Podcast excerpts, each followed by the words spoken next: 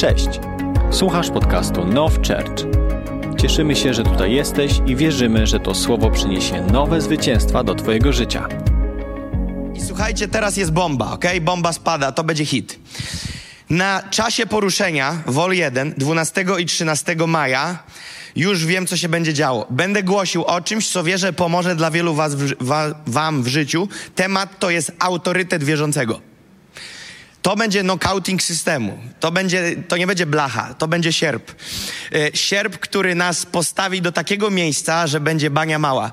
Dlatego, że ja wierzę, że my jako wierzący jesteśmy powołani do tego, aby zwyciężać. Problem jest w tym, że ludzie wierzą, że Bóg powołał nas do zwycięstwa, ale nie wiedzą, jak zwyciężać. Ja chcę podczas czasu poruszenia e, nauczać na ten temat. To nie będzie tylko taki motywujący preaching, aczkolwiek ja takich w ogóle nie stosuję.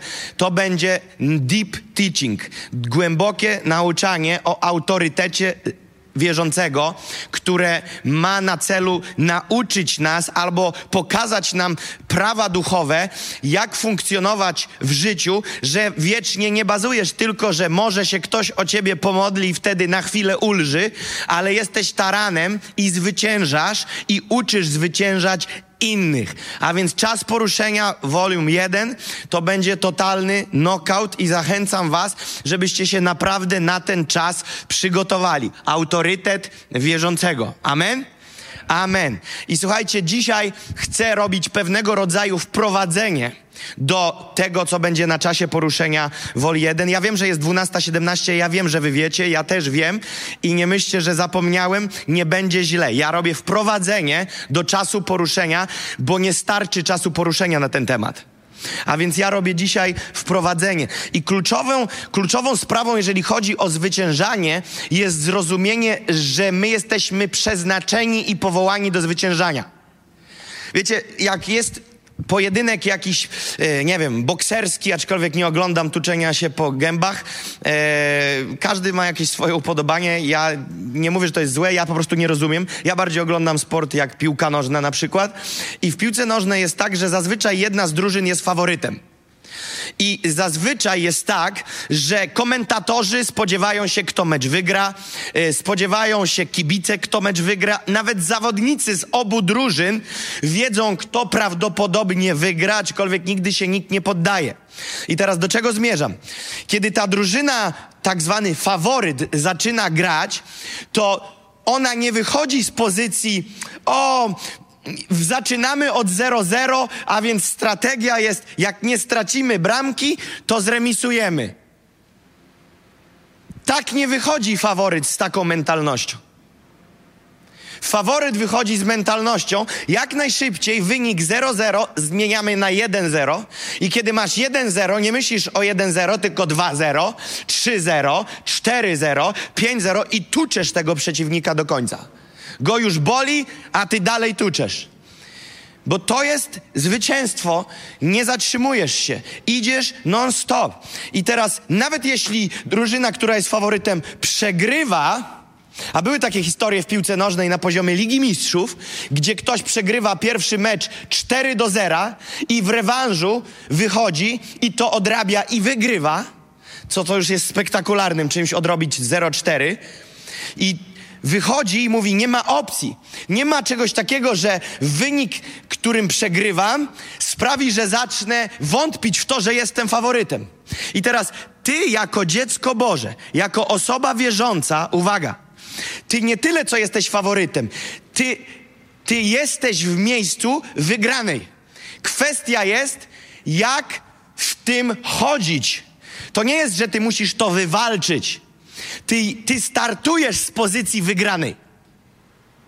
Wielu wierzących, których poznałem, znaczna większość, nie chcę dramatyzować i mówić, że blisko dziewięćdziesiątki, a może i więcej, to są ludzie, którzy zgodzili się na bicie przez rzeczywistość, na bicie przez diabła, na bicie przez problemy i zamienili się z pozycją i są w miejscu, w którym zrobili z Boga człowieka takiego marnego, który ma jakieś ampułki przeciwbólowe i że się po prostu trochę mniej, z mniejszą ilością bólu umiera.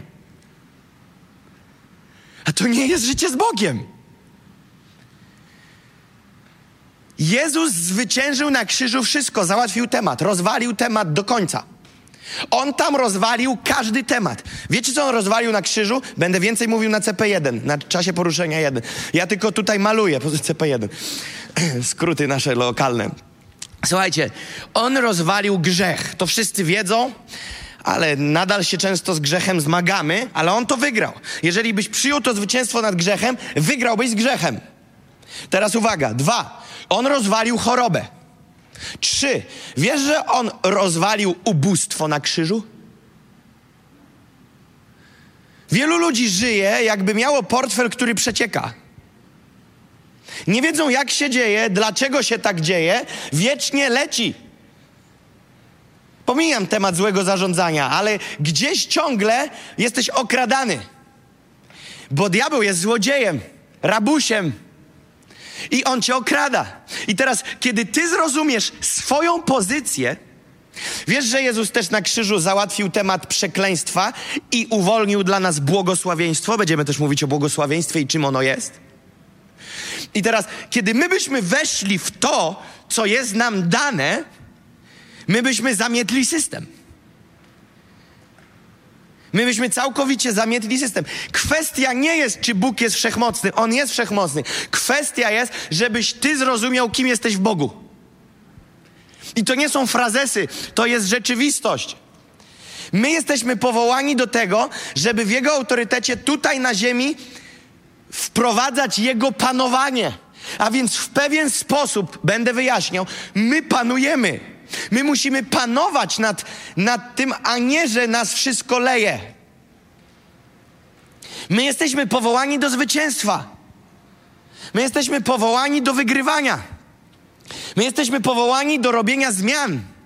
Nie, nie mam na myśli, no, gdybym dostał mikrofon na dwa i pół tysiąca ludzi, to też bym czuł autorytet do zmian. Nie o tym mówię. W ogóle nie mówię o mikrofonach. Mówię o tym, że ty jesteś człowiekiem chodzącym w autorytecie. Jesteś człowiekiem, którego, który jak Jezus panował nad pogodą. O, Panie Jezu, nie obchodzi Cię, że giniemy, wlewa się woda do łódki, nie obchodzi Cię. Oni mówią, nie obchodzi Cię, jak wielu wierzących myśli, że Boga nie obchodzi. Tylko dlatego, że woda wlewa się do łódki. Mówią, nie obchodzi Cię, Panie Jezu. A wiesz, jaka jest prawda? Jezus se kima, bo w ogóle nie ma takiej opcji, żeby oni zatonęli. Oni nie rozumieli, że ta łódka nie może zatonąć, bo tam siedzi Król Królów. Więc jak oni go obudzili, to wiesz, co on zrobił? Zanim zajął się tą, ty, ty, tym, tym psik-psik wodą, to wiesz, czym się zajął? Tymi panami. I wiesz, co do nich powiedział? Ludzie małej wiary. On ich skorygował. Rozumiecie? Oni są w miejscu, w którym już mówią, my już umarliśmy, my już giniemy. Oni krzyczą, nie obchodzi Cię, że giniemy. Oni naprawdę liczą sekundy. A Jezus mógł, więc on mógłby próbować, rozumiecie? Gdyby było tak naprawdę, jak oni to malowali, to on by nie gadał najpierw z nimi. On by powiedział, o Boże, ale zasnąłem. Szybko, wylewajmy wodę, zatrzymajmy ten sztorm, później pogadamy. Nie, on w ogóle nie zajął się pogodą. On zaczął do nich mówić. Ja wyobrażam sobie ich, czy ty nie widzisz? Przestań do nas mówić, zatrzymaj to jakoś. A on ich napomina, wy nie macie wiary. Dlaczego? Bo wy powinniście to zrobić, co teraz ja zrobię. Sztorm, burza, cisza. I oni tak... Mm, i mówią, kim on jest, że wiatry są mu posłuszne. Dzień dobry, my w Jezusie możemy panować nad wiatrami. Niespodzianka. Dlatego wielokrotnie powtarzam te słowa.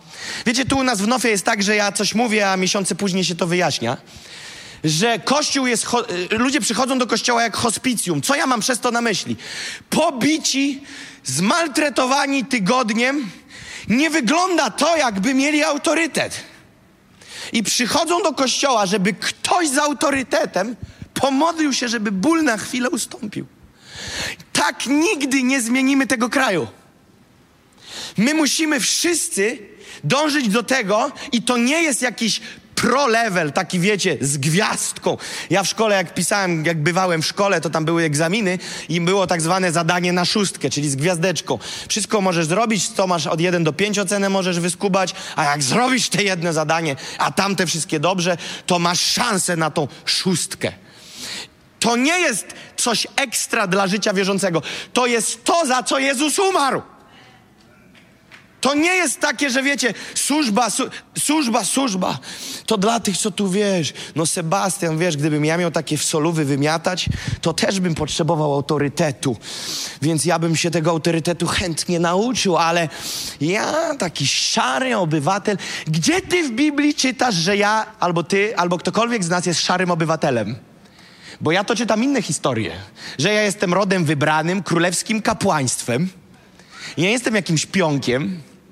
Ja jestem, ja jestem nabytym ludem, drogocenną krwią Jezusa Chrystusa. Ja jestem królewskim kapłaństwem. Ja jestem kapłanem. Ja nie jestem szarym obywatelem. Jezus nie umierał za mnie, żeby uczynić mnie szarym obywatelem. Jezus uczynił mnie kapłanem.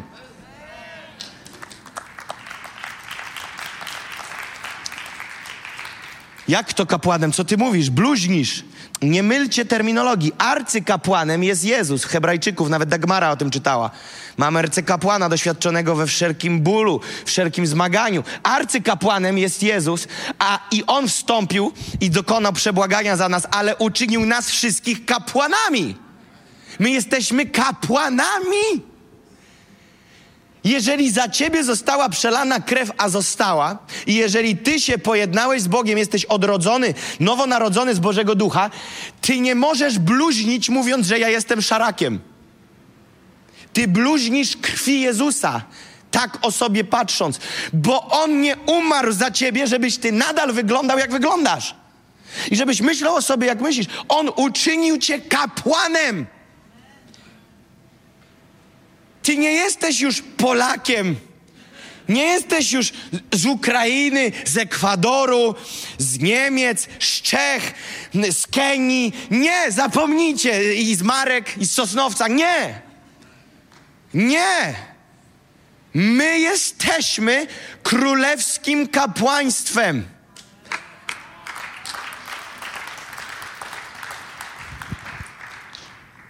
Gdzie to jest napisane, bo zacznę od tyłu. Już widzę, że wszystko się rozjeżdża. Słuchajcie, pierwszy list świętego Piotra, wierzę, że znajdziecie, to jest jeden z ostatnich wersetów, które podesłałem. Pierwszy list świętego Piotra dwa dziewięć. Pierwszy list świętego Piotra dwa dziewięć, żeby nie było, że jestem gołosłowny. Zobaczcie, ale wy jesteście rodem wybranym. Jesteś wybrany. Jak powiesz sobie, nie, Bóg mnie nie wybrał. Wybrał! Tu już pierwszy bajer masz skasowany. Jesteś wybrany. Dalej. Jesteś królewskim, brzmi jak bida, brzmi jak bity przez życie, brzmi, brzmi jak poraniony, posiniaczony i wiecznie oranie brodą o krawężnik. Ja nie mówię, że nie ma sezonów, bo ja też nieraz zwiedziłem krawężniki brodą, ale ja nie uznaję tego za standard. A więc kim ja jestem? Ja jestem wybranym królewskim kapłaństwem. Ale żeby nie było, jeszcze pójdźmy dalej. Jestem narodem świętym. Jestem ambasadorem państwa, który jest świętym państwem. Świętym to znaczy oddzielonym. Pomyśl, jaki statut mi jest nadawany w tym momencie. Wszystkim nam. To jest właśnie ta petarda w krzyżu. To jest właśnie ta moc. Mówiłem, że będę głosił jak dwadzieścia pięć tysięcy ludzi. Narodem świętym, ludem nabytym. O, ale ja nie zasługuję. A, i zgadzamy się, jesteśmy na tej samej stronie. Ja też się nie nadaję, ja też nie zasługuję. On nas nabył. On nas nabył. Abyście rozgłaszali cnoty tego, który was powołał z ciemności do cudownej swojej światłości. A więc w czym jest, w czym jest pozycja startowa, że jesteś? Po nowonarodzeniu? Po stronie ciemności czy światłości? Światłości! Pomyśl, jaki jest twój standard wyznaczony. Nie jesteś na dole, porą, porąbiony przez życie, posiekany na kawałki. O Boże, a teraz w tym nowym przymierzu, jeśli Twoją wolą jest, żebym nie umierał w wieku dwudziestu trzech lat, to zbaw mnie od mych problemów. Co? To wszystko przeczy tym wersetom. Taka modlitwa, takie podejście, takie myślenie, tak naprawdę to jest bluźnierstwo wobec krwi Jezusa. Twoja pozycja jest, jestem w miejscu autorytetu, jestem w miejscu wpływu, jestem kapłanem, mam królewskie D N A, bo mój król, Jezus Chrystus, bo mój król, Jezus Chrystus nabył mnie, w innym miejscu jeszcze jest napisane, usynowił mnie, adoptował mnie, ja przejmuję Jego D N A, ja przejmuję Jego nazwisko, ja przejmuję Jego spadek, ja jestem, wszystko wam mówię biblijnymi słowami, ja jestem dziedzicem, dziedzicem, nie jestem dziedzicem jakiegoś pana Maska, pana Gatesa, pana innego, szekebekę, mnie nie obchodzi, ja nie chcę takich wujków. Ja mam większego fajtera. Ja mam Jezusa Chrystusa i ja jestem dziedzicem. Dziedzicem. Życzę wam miłej majówki, kochani. Rozpędzamy się, jak wyjdziecie w tą majówkę po tym kazaniu, to będziecie do trawy przemawiać, żeby była bardziej zielona.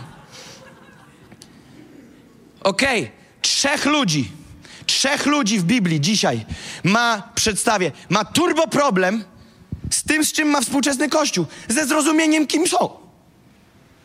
Pierwszy, najbardziej zabawny dialog między nim a Bogiem to jest Gedeon. Ten gościu mnie przeraża, a z drugiej strony patrzę, przecież to my. Zobaczcie, co się dzieje. W Księdze Sędziów sześć, Księga Sędziów, po angielsku to fajnie brzmi, Judges, w Księdze Sędziów sześć, od dwanaście do szesnastu. Zobaczcie, co się dzieje. I ukazał mu się, komu mu? Gedeonowi. I ukazał mu się anioł pański i rzekł do niego, Pan z tobą, mężu waleczny. Stop, wystarczy. Jaki mężu? Miejmy to, niech będzie wyświetlone. Jak on go nazywa? Mężem walecznym. Czy Bóg robi mu coaching i buduje mu psychę? Czy stwierdza mu fakt? Stwierdza fakt. Dzień dobry, mężu waleczny. A więc masz perspektywę w pierwszym wersecie, jak Bóg patrzy na Gedeona. Okej? Okay? A teraz przejdziemy dalej i zobaczymy, jak Gedeon na siebie patrzy. A Gedeon rzekł do niego, za pozwoleniem, więc już wiesz, że będzie się działo, za pozwoleniem to na zasadzie, przepraszam, chciałbym coś dodać. Wiecie, czasami musimy czytać ze zrozumieniem, co, co się dzieje. Dzień dobry, mężu waleczny, Pan z tobą. Przepraszam, a tak, panie mój, jedna kwestia. Jeśli Pan jest z nami, co się dzieje? Jeśli. Na górze on mu mówi, z tobą. Rozumiecie? To nie jest, że on ma uwierzyć w pismo. On werbalnie to słyszy.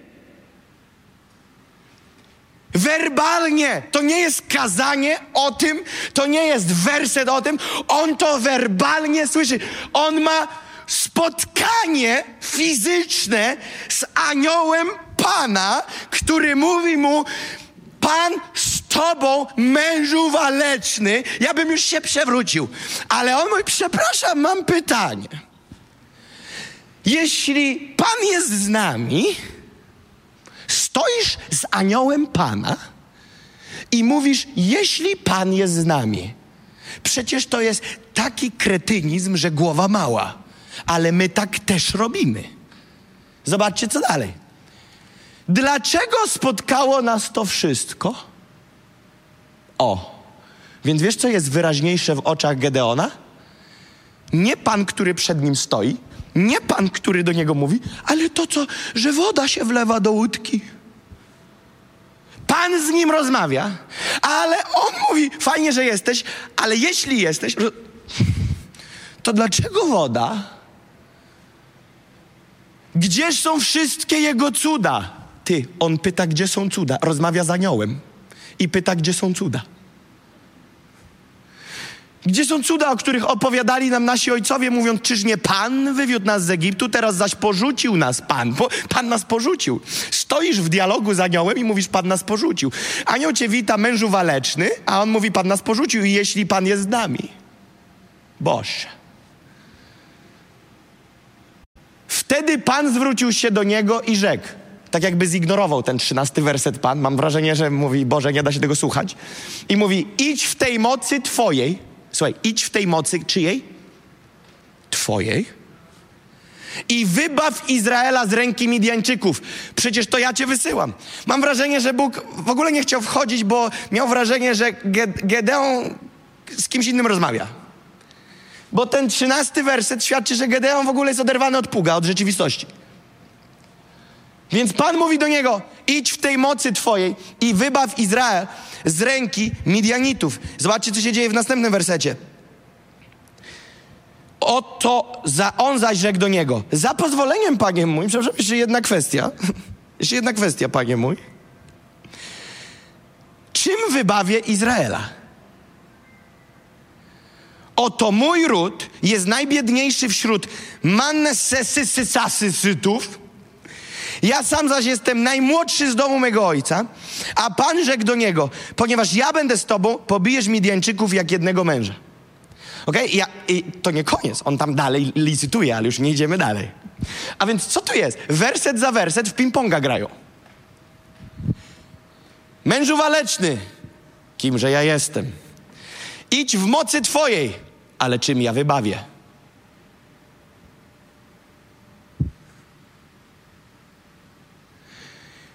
Bóg mu mówi, kim jest i co ma, a on mówi, kim nie jest i czego nie ma. I to, uwaga, w sprzeczności z tym, co werbalnie, oko w oko mówi mu Pan. Jak trzeba mieć zakorkowany łeb, żeby tak żyć, pomyślcie o tym. Ale Bóg mu mówi, to ja cię posyłam. Słuchaj, wyobraź sobie, że siedzisz w sypialni i staje obok ciebie anioł. Fizycznie, wyobraź to sobie. Ja wiem, że nie jestem podobny, ale wyobraź to sobie. Fizycznie przed tobą staje i zaczyna z tobą rozmawiać i ty próbujesz go przekonać, że on nie ma racji. Wiecie, co to się nazywa? Pycha. Pycha. My nie walczymy tylko z braćmi, siostrami, z pastorami. Tu jest wyższy poziom.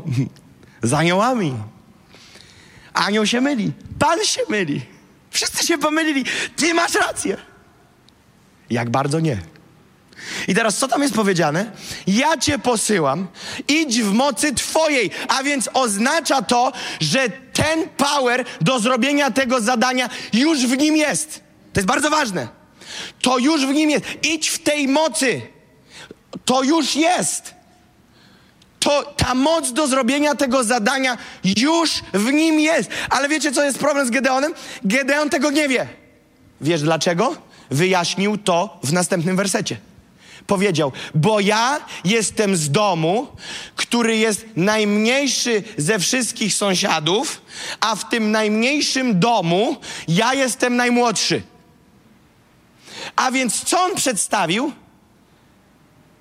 Pozycję społeczną tatusia mamusi, rozmiar metrów kwadratowych w domu i datę urodzenia.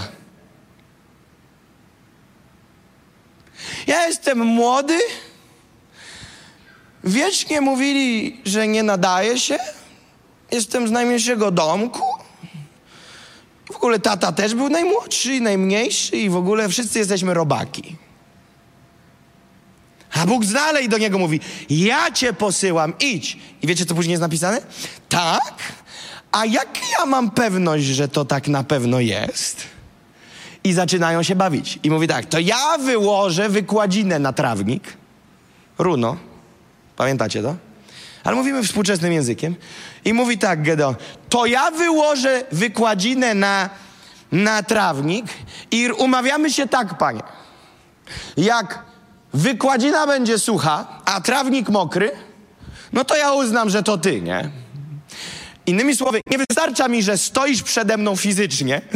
Ja mam swoje szabloniki i ja muszę mieć swój znak. To nic, że ty stoisz ze mną fizycznie i mówisz do mnie fizycznym, werbalnym głosem. To się nie liczy. Ja chcę, żeby wykładzina była mokra. Na początku sucha. Będzie sucha, nieważna jaka jest kolejność. I później trawa ma być mokra, a wykładzina ma być sucha. Przychodzi rano Gedeon, patrzy. O, ale numer, ty, suche. A trawa mokra, rosa, wszędzie wokoło, ale nie na dywaniku. Więc Gedeon, chciałby się rzec, pogadał z Panem, licytował się, Pan się nie zniechęcał, tam czasem go zignorował, bo nie mógł tego słuchać, ale ciągle mu mówił, jestem z tobą, moc jest w tobie, to jesteś silny, dasz rady, ja cię posyłam, wykładzina jest już sucha, trawnik mokry, ale Gedeon mówi, a Panie, za pozwoleniem, a Panie, widzisz, nie wiadomo, może ktoś podebrał wykładzinkę, doniósł rano, nie wiadomo, może coś, widzisz, nie wiem, nie wiem. Więc mówi, następnego ranka, Panie, odwracamy kolejność. Wykładzina mokra, trawnik suchy. Pomyśl sobie o, teraz o Bogu. Boże, Bóg mówi Boże. Co za typ? Co za typ? Zaraz mnie poprosi, żebym księżycem krążył dookoła jego głowy. No i w końcu Gedeon mówi, no wiesz, tego to lecimy. Teraz już wiem. Wykładzinę mi tutaj pomoczyłeś. To jest straszne. To jest straszne. Więc zobaczcie, co tu się dzieje. Bóg do niego wjeżdża i mówi, taki jesteś. A Gedeon mówi, nie, nie, nie, ja taki jestem. A Bóg mówi, nie, nie, ty taki jesteś. Bóg mówi, a Gedeon, no, no nie, nie, nie, nie, bo, bo tu z domu takiego małego jestem. Słuchaj, ale to ja czynię, że jesteś tutaj. Bóg cały czas sprowadzał go na myślenie, ja cię tam ustanowiłem. Nie ma różnicy, z jakiego jesteś domu, co robili twoi rodzice, jaką szkołę skończyłeś, to nie wpływa na to, gdzie siedzisz. To nie wpływa. A więc, mężu waleczny. Jaki tam waleczny? Jestem z tobą, wybaw Iz- Izraela. Ja? Ja z najmniejszego domu. Ale ja będę z tobą. A co z wykładziną? Pomoczyłem. To teraz niech będzie sucha. Ha, ha, ha, ha, ha, ha. Huśtawka. A więc zobacz, jeżeli ty bazujesz na zewnętrznych okolicznościach, ty wiecznie będziesz człowiek huśtawka. I nigdy stabilnie nic nie wykonasz w życiu. Nie będzie u ciebie żadnej płynności, żadnej systematyczności, żadnego stałego progresu, bo ciebie łatwo załatwić. Przypomnieć, ile masz lat i cię nie ma. Albo z jakiego domu jesteś, albo jakiej szkoły nie skończyłeś. Więc Gedeon musiał zmienić perspektywę. I później Gedeon w końcu się zgodził, mówi, dobra, ale wychodzi na to, że wiesz, co się stało? Zgodził się, ale dalej nie rozumiał, kim był. Wiesz dlaczego? Bo kiedy w końcu się przelicytował z Bogiem i Bóg go w końcu tam wyszarpał z tego małego domku i on stanął na czele trzydziestu tysięcy wojskowych Izraela. trzydzieści tysięcy pod mieczem. Więc Gedeon mówi, okej, okay, trzydzieści koła, no jest nas i tak mniej niż przeciwnika, ale skoro dywan mokry był, to może coś z tego będzie. A Bóg mówi, za dużo was. Gedeon mówi, przepraszam? Za dużo was. Powiedz wszystkim, kto się boi i niech idzie na chatę. I wiesz, co się dzieje? dwadzieścia koła ludzi idzie do domu. dwadzieścia tysięcy znika. I Gedeon mówi... dziesięć tysięcy zostało, ale numer. Co on ze mną robi? Chyba czym ja sobie na to zasłużyłem? A Bóg mówi, słuchaj, Gidi, za dużo, dalej. Znacznie za dużo. Musimy redukować. Jak to redukować? Ja ci to wszystko wytłumaczyłem, rozumiesz? Ty dalej nie rozumiesz. My ciągle mamy problem, wiecie? Bóg nas nie rozumie. Bóg nie wie, Bóg nie rozumie, Bóg źle liczy. Bóg się wiecznie myli, prawda? Tak, tak żyjemy, tak myślimy. I co robi się dalej? Mówi, weź ich tam nad wodę, niech piją i jak będą pić taki, taki, taki, tak, to tych do boksu, a dopiero tylko tych, którzy będą pili w ten określony sposób, do wojska, na wojnę. Gdy on patrzy, dziewięć tysięcy siedemset osób pije niewłaściwie i zostaje trzysta chłopa. Gdy on tak patrzy, i chyba generalnie łatwiej byłoby tak, nie? Po co robić tą padakę? Ubijmy się nawzajem. Dobierzmy się w dwójki. To będzie tylko sto pięćdziesiąt par. I Bóg mówi, teraz jesteś gotowy. Teraz jesteś gotowy. A więc podsumujmy myślenie Gedeona. Mały domek, mała rodzina. Sąsiedzi wszyscy mają lepsze samochody, lepsze trawniki, lepsze płoty, lepsze domofony, lepsze telefony. Wszystko są lepsi. We wszystkim są lepsi. Mają więcej pieniędzy, więcej P L N-ów, wrzucają ładniejsze zdjęcia, to znaczy, że mają ładniejsze iPhony. Wszystko jest lepiej. Oni są lepsi od niego. I on w tym wszystkim jeszcze Bóg go nie zrozumiał i z trzydziestu tysięcy zabrał mu dwadzieścia dziewięć tysięcy siedemset ludzi. I zostawił go sam. Wiesz, co Bóg mu zrobił? Bóg mówi, koleżko, to we mnie jest power. To nie w twoich kolegach, koleżankach, w twoim tatusiu, mamusi, w twoim adresie zamieszkania. Zapomnij o tym. To ja zrobię rozwałkę. Jak się skończyło? No kto by się spodziewał? Wygrali. Kto by się spodziewał? Wygrali. I wiesz, co jeszcze krzyczeli? Za Gedeona. Ten chłop przeżywał szoki termalne. On, on, on nie wiedział, co się dzieje. Nagle ludzie krzyczą za Gedeona, za, za Boga. W jakiejś swojej mocy on niby to robi. Co tu się dzieje? Więc Gedeon w ogóle nie rozumiał, kim był. Jego perspektywa była zupełnie inna i zobaczcie, jak wielce był zakorzeniony w złej perspektywie, że nawet jak mu Bóg mówił, kim jest, to on mu tłumaczył, że nie jest. To myślisz, że ty lub ja po jednym kazaniu o tożsamości w Chrystusie ty zrozumiesz, kim jesteś? Nie ma takiej opcji. Zobaczcie, co dalej. Mojżesz, ten Pan. My widzimy Mojżesza, jak on stoi z laską w ręku, niech to będzie laska, nad Morzem Czerwonym i on tak podnosi nogę, tutaj się szata podniosła, mocny mięsień czterogłowy wystaje i on mówi tak, Panie! Tutaj taki wy, wy, wywaliło bicepsy na tricepsy na zewnątrz. Panie! Wiatr we włosy. Psz, bryza morska. Się jodu nawdychali Izraelici. Wszyscy odświeżeni i mówią hale, hale, hale, halleluja. Mojżeszu, idziemy. I Mojżesz mówi idź. A ja muszę tak stać, bo wiatr wieje odpowiednio pod kątem mojej grzywki. Jak przejdziecie, to ja wtedy opuszczę moją laskę i tam sześćset rydwanów Faraona zginie. Takiego Mojżesza widzimy, ale wiecie dlaczego? Bo za dużo się YouTube'a naoglądaliśmy. To będzie hit, bo przeczytam wam teraz trzydzieści dziewięć wersetów. Longiem, bez tłumaczenia i zatrzymywania się po drodze. Gdy Mojżesz pasał trzodę swojego teścia. Okej? Okay? To nie jest pan, zwie... miałem nie tłumaczyć. Ale to nie jest facet z wybiegu. Chłop jest z trzodą. To jest druga Mojżeszowa, cały trzeci rozdział, cały trzeci i pierwsze siedemnaście wersetów czwartego. Czytam longiem. Natasza, proszę mnie rzucić krzesłem, jak będę przerywał. Gdy Mojżesz pasał trzodę teścia swego Jetry, kapłana Midianitów, pognał raz trzodę poza pustynię i przybył do góry Bożej, do Chorebu.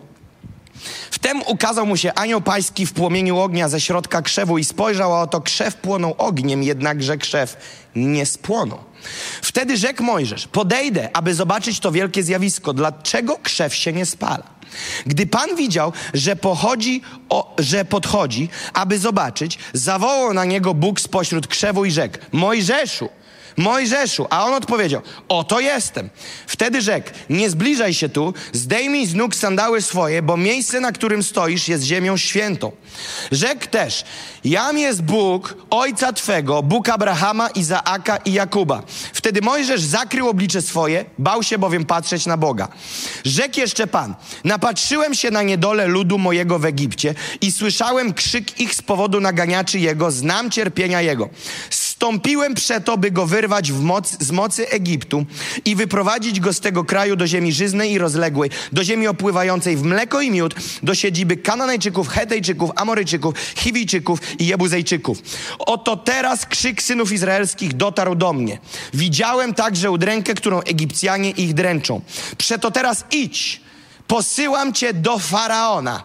Wyprowadź mój lud z synów izraelskich z Egiptu. A Mojżesz rzekł do Boga, kimże jestem? Tylko jeden komentarz.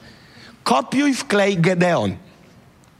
Kimże jestem, bym miał pójść do Faraona i wyprowadzić synów izraelskich z Egiptu? I odpowiedział, będę z tobą. Jeszcze tylko jeden komentarz. Bóg wszystkim odpowiada tak samo. Nie kumasz nic, ja będę z tobą. Nie rzucaj krzesłem. Będę z tobą, a oto będzie dla ciebie, a to będzie dla ciebie znakiem, że ja cię posłałem. Gdy wyprowadzisz lud z Egiptu, służyć będziecie Bogu na tej górze. A Mojżesz rzekł do Boga, gdy przyjdę do synów izraelskich i powiem im, Bóg ojców waszych posłał mnie do was, a oni mnie zapytają, jakie jest imię jego, co mam im powiedzieć? A Bóg rzekł do Mojżesza, jestem, który jestem. I dodał, tak powiesz do synów izraelskich, Jahwe posłał mnie do was. I mówił dalej Bóg do Mojżesza, tak powiesz synom izraelskim, Pan, Bóg ojców waszych, Bóg Abrahama, Bóg Izaaka i Bóg Jakuba posłał mnie do was, to jest imię moje na wieki i tak mnie nazywać będą po wszystkie pokolenia. Idź i zgromadź starszych Izraela i powiedz im, Pan, Bóg ojców waszych objawił mi się, Bóg Abrahama, Izaaka i Jakuba, mówiąc, napatrzyłem się na was i na to, co wam przy, poczyniono w Egipcie. Postanowiłem więc, że wyprowadzę was z niedoli egipskiej do ziemi Kananejczyków, Hetejczyków i Kufczyków, do ziemi opływającej w mleko i miód. A gdy usłuchają głosu twego, wtedy pójdziesz ty i starsi Izraela do króla egipskiego i powiecie mu, Pan Bóg Hebrajczyków objawił się nam. Chcemy więc odbyć trzydniową wędrówkę na pustynię, aby złożyć ofiarę Panu, Bogu naszemu. Lecz ja wiem, że król egipski nie pozwoli wam pójść, chyba że będzie zmuszony ręką przemożną. Wyciągnę przeto rękę swoją i uderzę Egipt wszelkimi cudami moimi, których dokonam pośród nich, a potem wypuści was. Sprawię też, że lud ten znajdzie łaskę w oczach Egipcjan i gdy wychodzić będziecie, nie wyjdziecie z próżnymi rękami, czyli pustymi. Nie wyjdziecie z pustymi. Niech więc każda kobieta wyprosi od sąsiadki swojej i, do, i od współmieszkanki domu swego przedmioty ze złota i srebra oraz szaty. Włożycie je na synów i na córki wasze i tak złupicie Egipt. Na to odezwał się Mojżesz i rzekł, a jeżeli nie uwierzą mi i nie usłuchają mnie, lecz powiedzą, Pan nie objawił się tobie, a Pan rzekł do niego, co masz w ręku swoim? A on odpowiedział, laskę. I rzekł, rzuć ją na ziemię. A gdy ją rzucił na ziemię, zamieniła się w węża. Mojżesz zaś uciekał przed nim. To ten hero, ten wielki Mojżesz. Uciekał przed, przed nim i rzekł Pan do Mojżesza, wyciągnij rękę i chwyć go za ogon. Wyciągnął wtedy rękę i pochwycił go, a on zamienił się znowu w laskę w jego dłoni. Aby ci uwierzyli, że ci się ukazał Pan, Bóg ojców ich, Bóg Abrahama, Izaaka i Jakuba. Rzekł Pan jeszcze do niego, włóż swą rękę w zanadrze. I włożył rękę swoją, a gdy ją wyjął, oto jego ręka była pokryta trądem i biała jak śnieg. I rzekł, włóż znów rękę swą w zanadrze. Włożył ją ponownie w zanadrze, a gdy ją wyjął ze swojego zanadrza, oto była znowu jak reszta ciała. Jeżeli ci tedy nie uwierzą i nie usłuchają przestrogi pierwszego znaku, wtedy uwierzą przestrodze drugiego znaku. A jeśli nawet tym znakom nie uwierzą i nie usłuchają głosu twego, zaczerpniesz wody z Nilu i wylejesz ją na ziemię. Wtedy woda, którą zaczerpniesz z Nilu, zamieni się na ziemi w krew. A Mojżesz rzekł do Pana, proszę Panie, nie jestem ja mężem wymownym. Nie byłem nim dawniej, nie jestem nim teraz. Odkąd mówisz do swego sługi, jestem ciężkiej mowy i ciężkiego języka. I rzekł Pan do niego, kto dał człowiekowi usta? Albo kto czyni go niemym, albo głuchym, widząc, widzącym, albo ślepym? Czyż nie ja, Pan? Idź więc teraz, a ja będę z twoimi ustami i pouczę cię, co masz mówić. Ale on rzekł, Panie, proszę, poślij kogoś innego.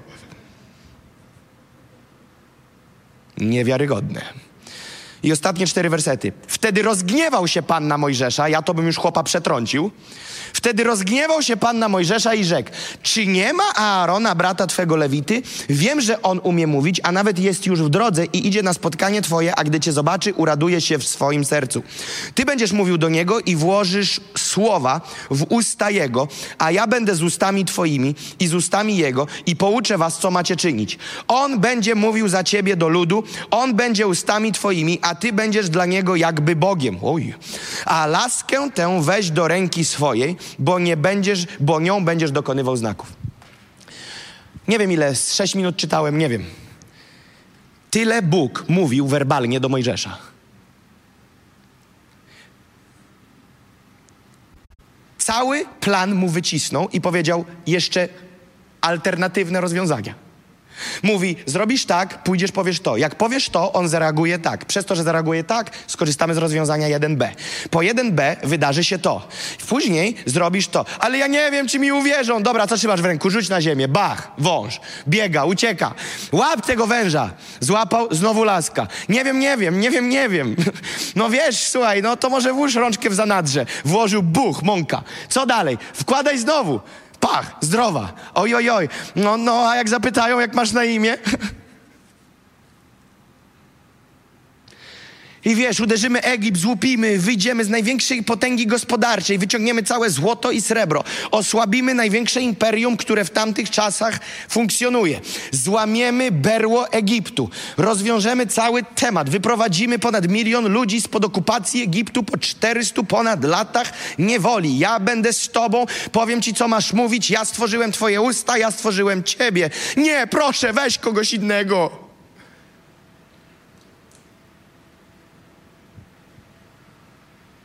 Co się dzieje? Co się, kurczę, z nami dzieje? Panie i panowie. Co jeszcze ma się wydarzyć, żebyśmy uwierzyli, że Pan jest z nami? Co Bóg bardziej namacalnie mógł powiedzieć, bardziej przekonywującego? Jestem chętny do urny wyborczej wrzucić kartki z treścią, co Bóg mógłby rzec bardziej przekonywującego. Ja będę z tobą, ja cię stworzyłem. Teraz uwaga. Stoi i rozmawia z Bogiem z krzewu, który pali, ale się nie spala. Słyszy werbalnie, fizycznie, w decybelach Boży głos.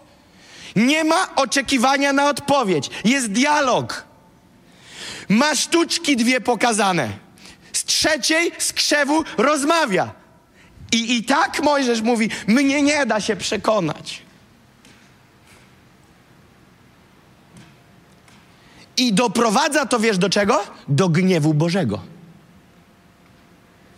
Bo ile można? Pan tego tak słucha, tej gadaniny, tej paplaniny twojej, Panie, ja taki szary Jan Kowalski, ja jestem, wiesz, z bloku przy Jasionki trzy przez trzy i tak dalej. Nie wiem, na czy takie adresy są, wymyśliłem teraz.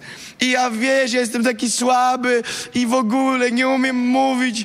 Jestem taki speszony człowiek. Jak siedzę w ostatnim rzędzie i ktoś wchodzi na salę i kątem oka spojrzy w stronę ostatniego rzędu, to ja czuję się zawstydzony, bo myślę sobie, czy widzieli moją skarpetkę, która wystaje poza stopień mojej kostki i ponad but. I ja tak w ogóle i w ogóle, Panie, ze mnie żadne królestwo kapłańskie. Kapłańskie, ja nie kapłan, ja nie mam żadnego rodu nabytego, za mnie nikt nie umarł, ja umieram za wszystkich, mnie biją, a ja mówię bijcie dalej i wszystkim mówię przepraszam, że żyję. Wstrętnie brzmi, prawda? Ale my tak właśnie żyjemy. Nie wy, my. My tak żyjemy. To jest pycha, non-stop skupianie się na sobie. Podstawiasz swoje możliwości do rzeczy, które się mają wydarzyć. Wy mnie znacie, bo poznaliście mnie na This is Our Time, poznaliście mnie na konferencjach, przemawia do ludzi. Błagam was, jestem zwykłym pionkiem. Jestem zwykłym pionkiem. Osiem lat temu byś mnie widział z miotłą, jak wyciągam włosy z przebieralni po całym dniu roboty. Mopuję podłogi. Zwykły pionek. Wiesz, gdzie się rozegrała akcja? Uwierzyłem, kim jest mój Bóg i co może. I dalej trzeba wiele rozwinąć. Ale ja jestem zwykłym ogórkiem. Zwykłym pionkiem. Jestem zwykłym cieniasem. Zwykłym bolkiem. To, co robi różnicę, jeżeli myślisz, że jest jakaś różnica, to jest Boża moc we mnie, ale nie ja sam. Ja sam jestem zwykłym leszczem. Wyznam wam coś, co może przez wrogów zostanie źle odebrane. Do wrogów cokolwiek powiesz, to i tak będzie źle odebrane. Ale wracam czasami po konferencji, gdzie wiecie, ludzie czasami wariują, biegną do mnie, jakbym był Zeusem. Normalnie szok. Atakują mnie, biegną, muszę cię dotknąć. Kiedyś ktoś podbiegł do mojej mamy na konferencji, przedziera się, dotyka mojej mamy i mówi, ty jesteś matką Jakuba? Moja mama w szoku. Bo ona wie, że ja jestem zwykłym ogórkiem. Ty jesteś matką? Ja zawsze chciałam, pani jedna mówi, cię dotknąć. I zaczyna dotykać moją mamę. Moja mama do mnie mówi, co się porobiło? I wiecie, o co chodzi? Ja wracam do domu, wracam do domu i mówię do Sary, przychodzę, wytyrany, spruty, emocjonalnie wystrzelony. Wracam, przytulam się, turbo wyznanie wam robię. Przytulam się, mówię, Sarita, wszyscy myślą, że jestem narodowy hero, a ja jestem zwykłym chłopczykiem, który musi się przytulić do żony. Weź mnie przytul i pogłaskaj. Dwie godziny wcześniej, tu, Jaku, bra! A ja w domku, Sarita, weź pogłaskaj. Tu, o, jak, tak jakoś relaks. Po prostu pogłaskaj. Wiesz, na czym jest patent? Mówię wam, za każdym razem tak jest. Jak wychodzę służyć, coś się zmienia. Tam na dole, jeszcze zanim na schodek wejdę, Kubusito stoi. Kubusio. Ale jak wychodzę tu, się jakoś przeistaczam. Coś się zmienia. I wtedy ja się nie czuję jak Kubuś, ja się czuję jak maszyna. Czuję się, że mogę przestawiać rzeczy. Czuję, że mogę miażdżyć system. Że mogę rozwalać wszystko. Ale w momencie, kiedy namaszczenie psz, do służenia, psz, wtedy...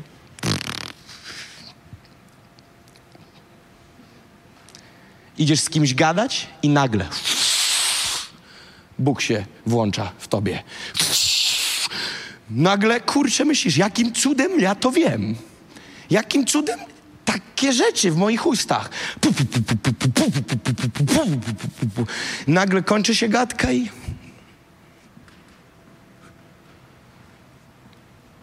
Zamknąłem drzwi, nie zamknąłem, sprawdzę. Cztery razy, bo nie ufam sobie. Idę do windy, klikam, kurczę, na pewno zamknąłem? Widzicie, nie jesteście jedyni. Zamknąłem. Wchodzę, parkujesz, w krawężnik pierdykniesz, bo się zagapisz. Wychodzisz, gdzieś tam, kurczę, się potkniesz, puch, a! Wchodzi. Nieudolny człowiek, słabości. Ale nagle idziesz, idziesz, idziesz, idziesz i nagle...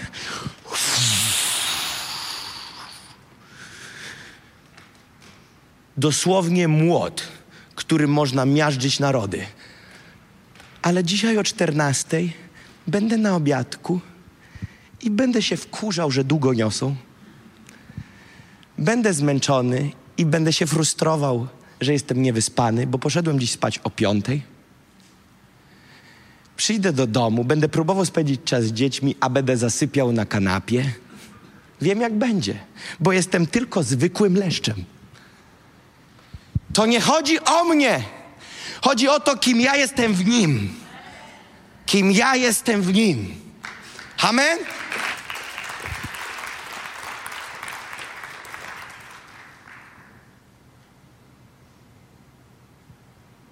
trzynasta pięć. Co zrobić z tym trzecim? Dobra.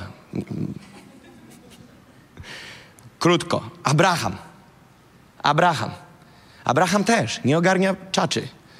Pierwsza Mojżeszowa piętnaście od jeden do sześć. Widzicie? sześć wersetów, nie trzydzieści dziewięć. Pierwsza Mojżeszowa piętnaście od jeden do sześć. Po tych wydarzeniach doszło Abrama w widzeniu następujące słowo Pana. Nie bój się, Abramie, ja tarczą twoją. Znowu! Znowu! Bóg przychodzi i na co kładzie fokus? Ja z tobą! I mówi, nie bój się. Dlaczego? Bo Abram... Będę ojcem narodów. Nie bój się. Ja jestem z tobą. Jestem twoją tarczą. Zapłata twoja będzie sowita. Wtedy Abram odpowiedział, Panie Boże, cóż mi możesz dać?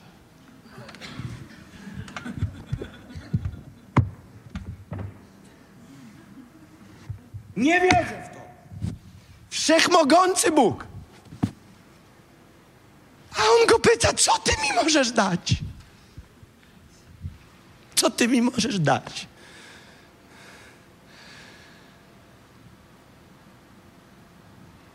Jak to możliwe? Że mamy tak zniekształcony obraz. Wiesz, gdzie w twoim życiu jest, co ty mi możesz dać? Praktycznie? Wiesz, gdzie jest? W miejscu, w którym masz braki i nie wierzysz, że Bóg je może zaspokoić.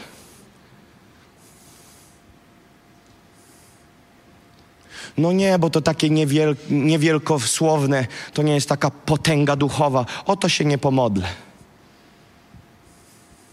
O to nie. O to nie. O to też nie. O to nie, bo co ty mi tam możesz zrobić? Ja sam będę z tym walczył, a później jeszcze ci powiem, jak do tego dopuściłeś. Klasyka gatunku człowieka. Panie Boże, cóż mi możesz dać? Ja chodzę bezdzietny. Schodzę. Dopiero widzę te S. Ja schodzę bezdzietny, a dziedzicem tego domu będzie Eliezer z Damaszku.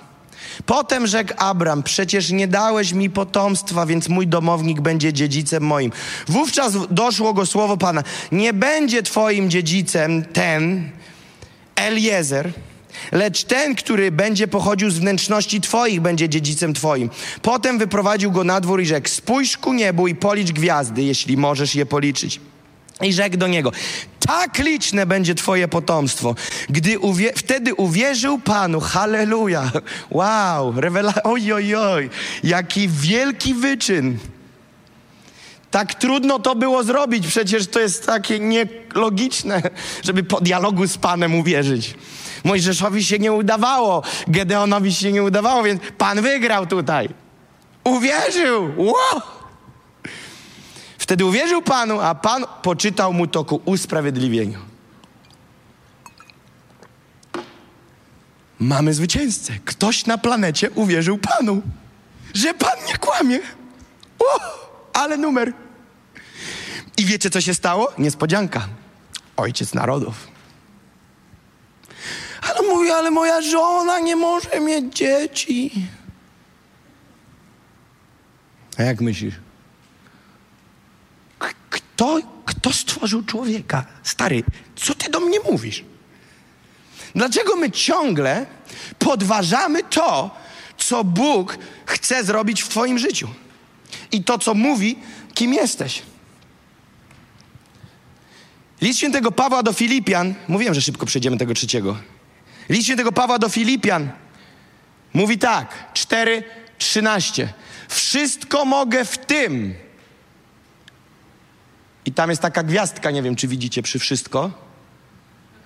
I z tyłu Biblii jest napisane tysiąc czterdzieści osiem punktów, których się to nie tyczy.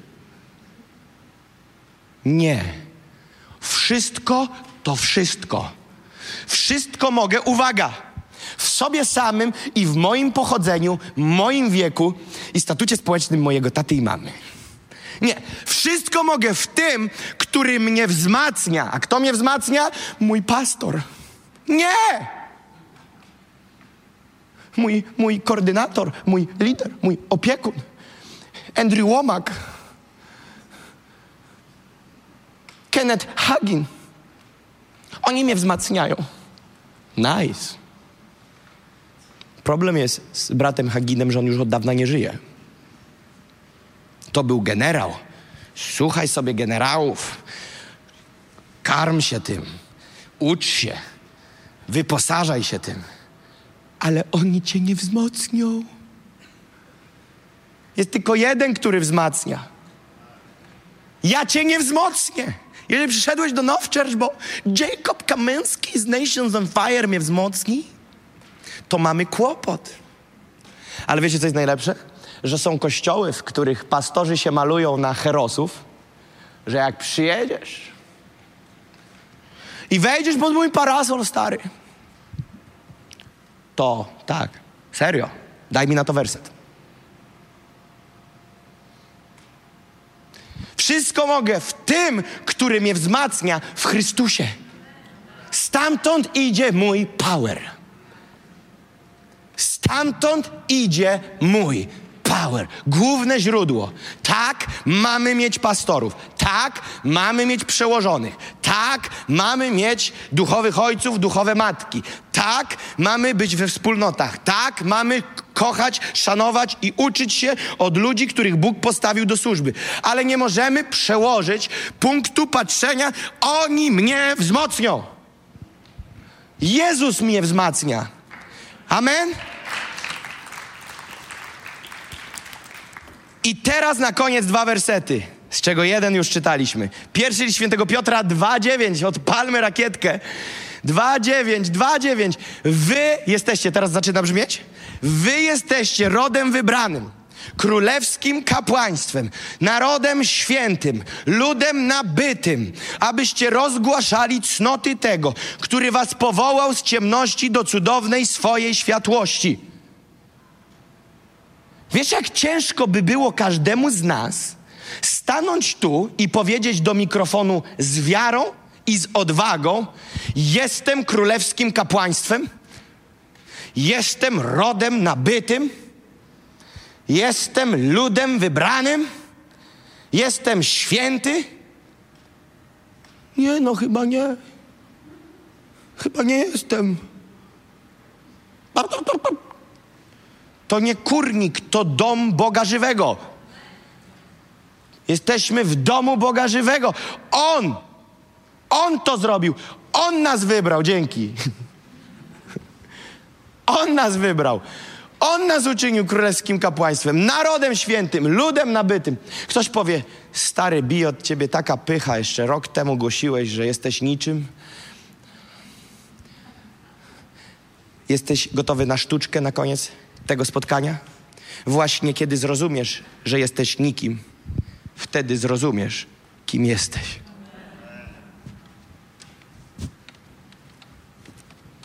Ta pycha jest odwrócona o sto osiemdziesiąt stopni. Ludzie mówią: nie, nie, nie, ja jestem za słaby, a więc nie idę do Boga.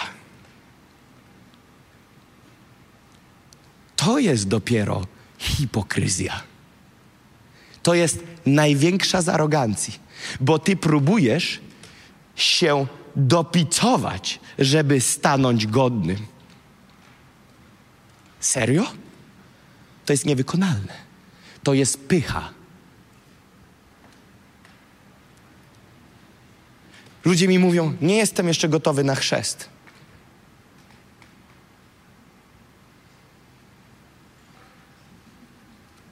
Je, je, jeszcze raz. Coś nowego. Nie jestem gotowy na chrzest. Dlaczego?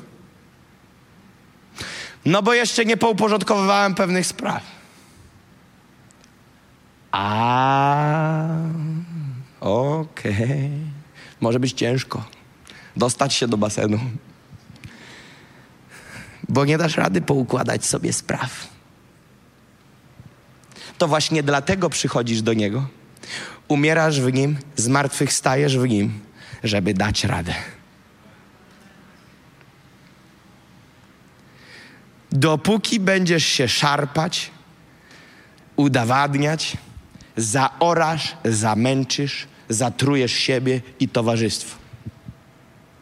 I ostatni fragment słowa.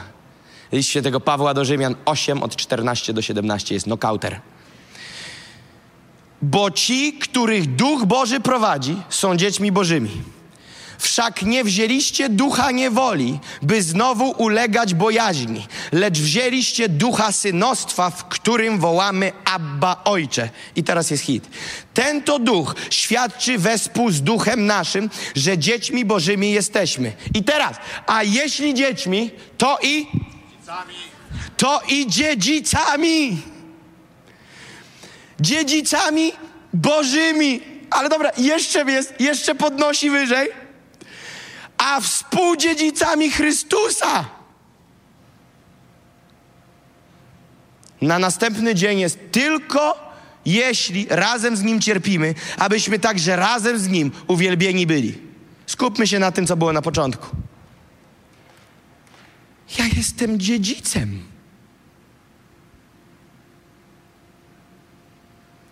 Ja mam to w Nim.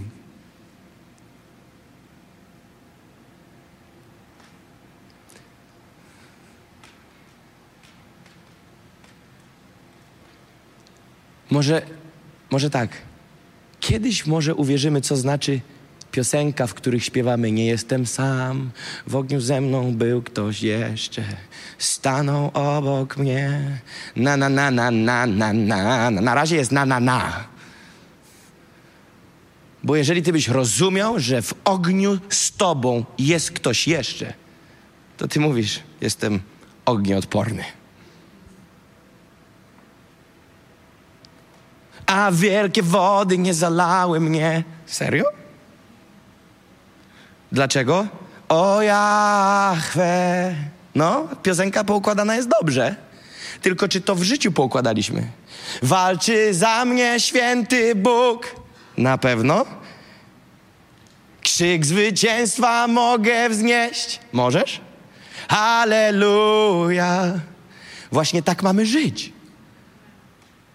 To jest, posłuchajcie, to jest standard. To właśnie religia porąbała wszystko, ale za to właśnie umarł Jezus, żebyśmy tak żyli.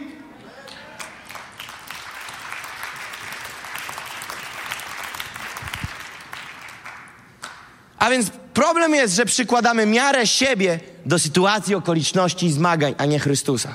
Powstajmy. Wiem, że jesteście zdziwieni.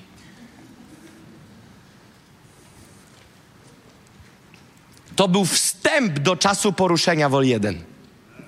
Ja tylko zarysowałem temat. Autorytet wierzącego. Autorytet wierzącego. Przychodzi strach w nocy, nie wiesz, co się dzieje. Wiesz, co robisz? Gasisz to. Kasujesz to. Pa! Stop!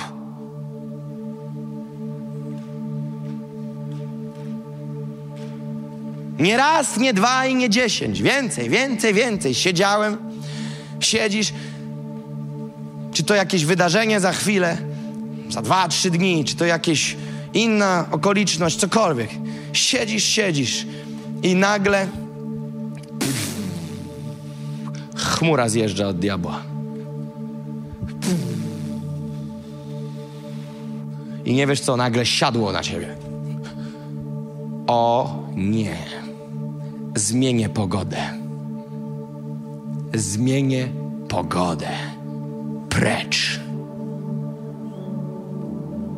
Wiesz, na czym staję? Wtedy zaczynasz rozumieć wagę słów i rozumiesz, że to nie jest gdybanina. Panie Jezu, w Twojej mocy. Nie wiesz, dlaczego używasz frazesów, tylko stajesz na autorytecie, bo wszystko mogę w tym, który mnie umacnia w Chrystusie. Dlatego nie używam Chrystus jako przecinek, w imieniu Jezusa jako frazes, ale jako mój pewnik. Staję i mówię: w imieniu Jezusa, diable, chcę Ci przypomnieć Twój adres zameldowania. Jesteś skończony. Nowy adresik przed Tobą, Jezioro Ogniste. Stały adres zameldowania przed Tobą. Przegrałeś i nie wygrasz ze mną żadnej bitewki. I oczywiście, że czasami daję mi stryczki w nos. I oczywiście, że każdemu z nas zadrapie coś tam, włoska wyrwie, w ucho strzeli, ale oddam mu takiego sierpa w autorytecie imienia Jezus i powiem mu: tu jest twoje miejsce, bestio, bo ja jestem dziedzicem, kapłanem, królewskie D N A jest we mnie. Jezus Chrystus załatwił cię. Masz rozgniecioną głowę. Masz rozgniecioną głowę. Zabraniam ci się panoszyć w życiu mojego domu, rodziny, mojego syna, mojej córki, mojej żony. Jak widzisz, że ci zaczyna fisiować mąż lub żona, czy to wierzący, czy niewierzący, wiesz co robisz? Wiążesz rzeczy nad życiem twojego męża, żony i mówisz: diable, zakazuje ci robić siekę we łbie mojego, mojego męża, mojej żony. Widzisz, że dziecko zaczyna się zachowywać jak opętane, to nie lejesz go, bo on nie wie, co się dzieje. Musisz sprawdzić, w którym miejscu jest miejsce korekty, a w którym to nie jego wina. I dojść do miejsca, w którym nagle widzisz: hej, hej, hej, ja nawet jak go będę prał, on nic nie zrozumie. Coś się dzieje więcej nad nim. I nagle uderzasz w imieniu Jezusa: stop! Pamiętam, jak raz Dawidek wpadł, zaczął się wić na podłodze, rzucać, bo cię coś tam mu nie spodobało, walić rękoma w podłogę. Ja usiadłem. Wiem, co diabeł chce zrobić we mnie. Że ja się wkurzę, zirytuję teraz, się przestraszę tego. On tam się wije, rzuca, rzuca. Miałem taką sytuację. Nic wam teraz nie wyolbrzymiam. Bóg mi świadkiem. Usiadłem, patrzę, tak siedzę. Głowa przerażona. Ale patrzę na to, co to jest? Nie wiem ile, może dziesięć minut, może siedem, nie wiem ile. Na pewno nie dwie, trzy. Rzuca się, rzuca, rzuca. A ja mówię: diable, bez słów, po cichu. Zatrzymaj się.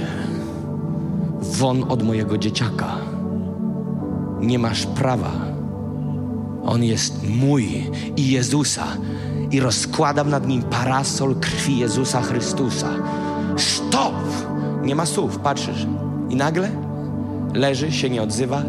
Odwrócił się głową w stronę ściany. Kolejne kilka minut leży. I nagle, to było kilka miesięcy temu, więc czteroletni chłopiec wstaje. Tata, przepraszam. Przytula się i mówi: ja tak nie chciałem. Ja nie wiem, czemu ja tak robiłem.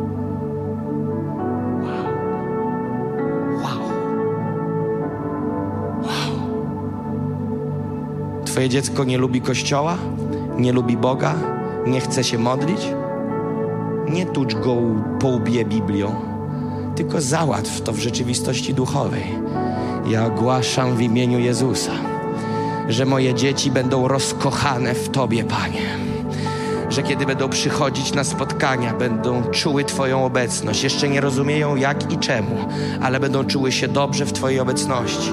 Panie, ja modlę się, żeby anteny odbioru Twojej obecności w moich dzieciach były rozłożone. Rozumiesz, co robisz?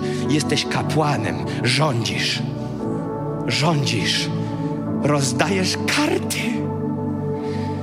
Nie skupiasz się już na tym, o co mi krupier rozda. Tylko ty zmieniasz swoje miejsce i idziesz na drugą stronę stołu. Teraz to ja przejmuję autorytet. Stop. Wystarczy.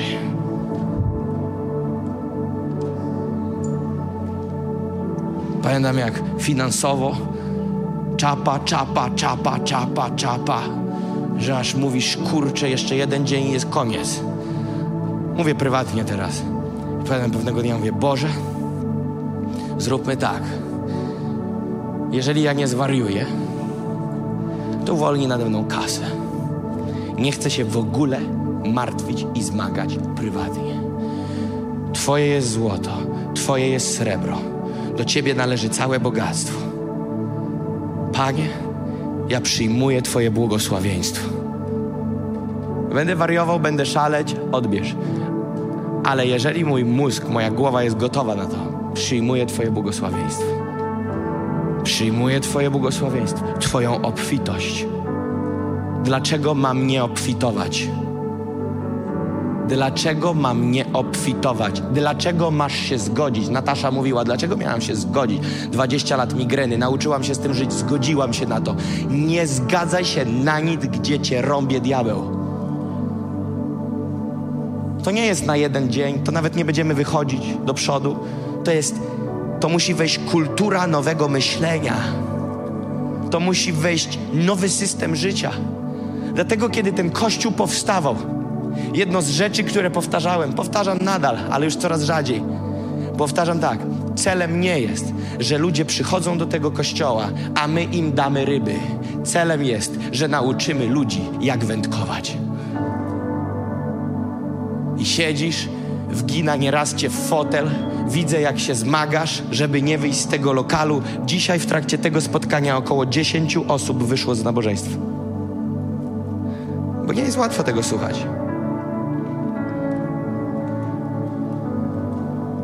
Ale jak przejdziesz orankę, będziesz stał pomiędzy ludźmi i pewnego dnia nagle nie wiesz czemu zaczną cię pytać. A jak to jest, że ten to, to? I ty zaczniesz mówić, mówić, mówić. I wiesz co? I wtedy zaczynasz się komandos. Wtedy już nie myślisz, jak dotrzeć do kościoła, żeby mi dali kroplówkę. Ale już na parkingu czatujesz, patrzysz, kto smutny wychodzi, kto smutny wraca. Co robisz? Podchodzisz, mówisz, dawaj, lecimy. Obiadek jakiś? Co jesz? Idziemy? Nie, wiesz, ja nie mam pieniędzy, zrobię sobie... Nie, nie, ale ja mam, chodź ze mną. Chodź ze mną, chodź ze mną. Ja mam, wiesz, ja mam. Nie dziękuj mi, to Pan płaci. Pan uwalnia nade mną błogosławieństwo. Błogosławieństwo płynie z krzyża. Ja wiem, że filozofia jest gruba w tym momencie, ale chcę ci coś powiedzieć. To działa. I jak zobaczysz, jak to działa, o, jak zobaczysz, że nie musisz być ciągle prany, ale że możesz podnieść tą laskę i przemówić do jakiegokolwiek sztormu. Wiesz, co mnie kręci? Że ja mogę mówić do sztormów. Pamiętacie tą historię, jak zatrzymali księżyc i słońce? Kość mówi, nie zdążymy ich dobić przed zachodem słońca. W Starym Testamencie. Księżycu, zatrzymaj się. I się zatrzymało. Zatrzymały się wydarzenia.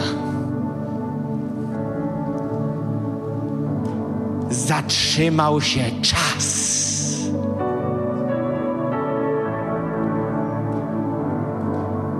Jedna osoba z naszego środowiska tu mówi takie świadectwo. Wiecznie mi nie starczało czasu na pracę, wracałem z tyrany, nadrabiam w domu zaległości, wstaję rano zmęczony, idę do pracy, wieczorem próbuję nadrobić zaległości, ale jest ich więcej niż wczoraj. Wpadłem w taką spiralę, coraz mniej czasu, w ogóle już nie miałem czasu się modlić i czytać i se myślę, co to znaczy Królestwa Bożego wpierw i w końcu przerwałem ten martwy ciąg, na jutro miałem deadline, jeżeli go nie zrobię, to jest po mnie i wieczorem odłożyłem wszystko, wywaliłem Wywaliłem wszystko w kąt, postawiłem Biblię na biurku w miejsce laptopa, zacząłem się modlić. I mówi, ja nie wiem do dziś, jak to się stało. Ja rano otworzyłem laptopa. Jakoś taka płynność mi wpadła. W kilkadziesiąt minut wszystko pach, pech, pech, pech i nagle okazuje się, że to, tu, hops, wszystkie zaległości nie ma i wyszedłem na zero. Mówi, nie wiem, co się stało. Mówi, nie, nie wiem, co się stało. Widzisz, albo żyjesz logicznym Excelem, jak żyje ten świat i masz tylko frazes o wszechmogącym Bogu. Albo chodzę z wszechmocnym, mam wszechmocnego i chodzę w tym dziedzictwie, chodzę w tym, co ma dla mnie.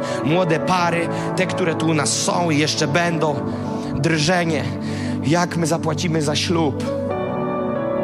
Poczekaj, poczekaj, jeżeli ciebie stworzył Bóg i tego stworzył Bóg i ją stworzył Bóg i was łączą razem, niebo was łączy, to ty oczekujesz najwięcej w kopercie od wujka, cioci, brata, siostry, pastora, dziadka, babci. A czemu nie od szefa? myślisz, lista gości, kogo zaprosić, żeby się spłaciło? Zaproś Jezusa na wesele. Zaproś Jezusa na wesele. I wiesz, jak to z Nim dogadaj? Panie Jezu,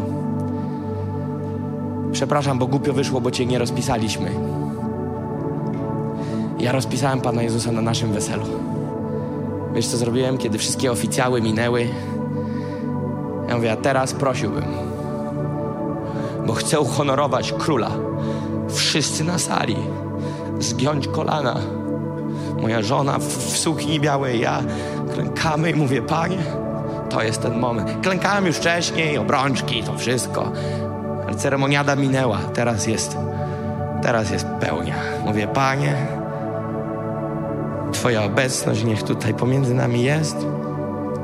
Oddajemy Ci to małżeństwo. Bądź z nami. Chciałem go uhonorować. Nie robić pajacowania, grać z siebie herosa chrześcijańskiego, ale uhonorować gościa specjalnego na moim weselu.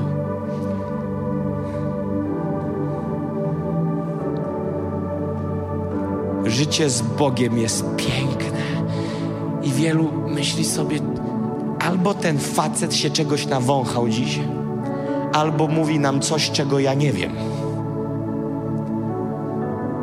Jak złapiesz to, co jest dziś i będzie na czasie poruszenia mówione, Panie, niech przyjdzie Twoje objawienie. Niech to pracuje w nas, Panie. Niech pracuje w nas Twoje namaszczenie, niech pracuje w nas Twoje objawienie, Panie, że Ty nie przelewałeś krwi na marne, że Ty nie przelewałeś krwi, żeby Twój nabyty lud był bity, przegrywał, ale, Panie, Ty przelałeś swoją krew, abyśmy, Panie, mogli nieść zwycięstwo, abyśmy mogli zwyciężać, abyśmy mogli przełamywać, abyśmy mogli, Panie, nieść nadzieję. Nadzieję, którą otrzymamy w swoim życiu oraz nadzieję, którą będziemy mogli, Panie, nieść innym. Panie, ja modlę się o wszystkich, którzy słuchają tego przesłania, będą odsłuchiwać, aby, Panie, pojawiło się objawienie tego, aby przyszło objawienie autorytetu, autorytetu, autorytetu, autorytetu, który masz dla nas, który my mamy w Tobie, Panie. Ja dziękuję Ci za to, że my możemy nazywać się Twoimi dziećmi. To nie jest frazes, Panie. Wybacz nam, jeżeli to był tylko, tylko stwierdzenie. Naucz nas rozumieć, co to znaczy, że jesteśmy Twoimi dziećmi. Ludem nabytym. Dziedzicem. Dzięki Ci, Panie. Dzięki Ci, Panie. Panie, ja modlę się. I chciałem teraz powiedzieć, że modlę się o to o Was, ale czuję, że to nie tak, bo to Ty powinieneś o to modlić się w swoim życiu. Że błogosławieństwo będzie kroczyć w moim życiu. Że diabeł nie ma prawa mnie skubać. Ty bierzesz autorytet, Ty bierzesz tą laskę namaszczenia w swoim życiu. Ty przemawiasz do rzeczy, przemawiasz do góry. Jezus powiedział, choćbyś miał wiarę jak ziarnko gorczycy i rzekłbyś tej górze. Ludzie mówią, o, doktryna wyznawania, przemawiania, jakiś New Age. To co Jezus stosował New Age? Mówił, przemawiaj do góry, mów do góry, mów do niej. Mów do okoliczności w swoim życiu. Nakazuj im. Tym, które mają się wynieść, niech się wyniosą, a tym, które mają przyjść, wzywaj.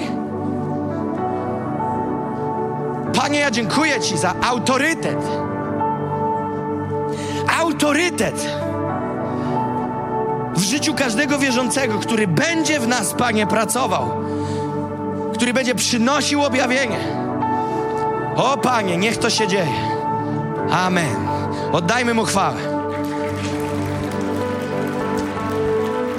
Kto z Was zna pastora Bogdana i pastora Agnieszkę Perenc?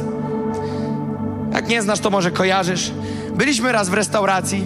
Znaczy już wiele razy byliśmy, ale Mówię o tej jednej wizycie. I pastor Bogdan mówi do mnie tak.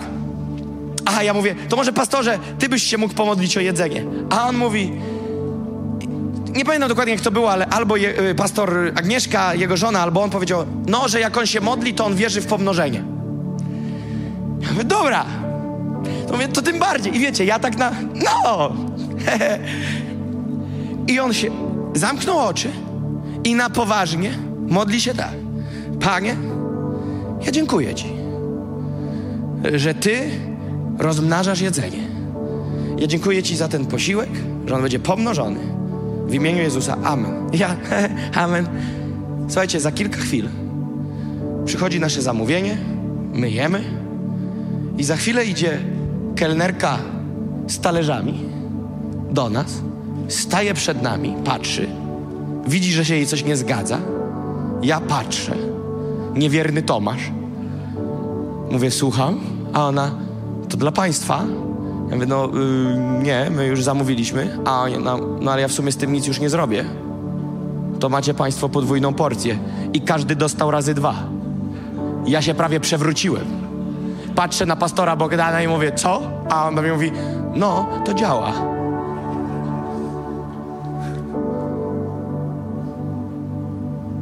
Kurczę, gdybym wiedział, zamówiłbym startery, starczyłoby. Rozumiecie? Pan jest dobry, Pan chce nas zaskakiwać, Pan chce nas zaskoczyć, zaskoczyć. Niech zaskoczy Cię i dzisiaj, amen? Amen. Dziękujemy, że byłeś z nami. Jeśli chcesz dowiedzieć się więcej o naszych działaniach lub nas wesprzeć, zapraszamy Cię na w w w kropka nations on fire kropka org ukośnik now church.